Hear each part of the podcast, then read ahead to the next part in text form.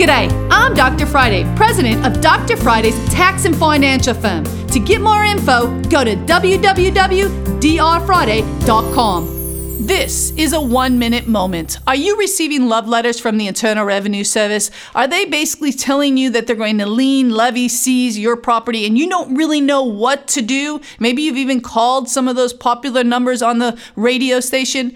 Well, give me a call. I can help you or at least give you the advice you need to know what's going to take to move forward. Because sometimes, people, it takes change. It's not just as simple as the IRS is going to leave you alone. Let's get this resolved resolved and move forward. If you need help dealing with the IRS, I'm the person you want to call. 615 367 0819. I'm an enrolled agent licensed with the Internal Revenue Service, and I can help you. You can catch the Dr. Friday call in show live every Saturday afternoon from 2 to 3 p.m. right here on 99.7 WTN.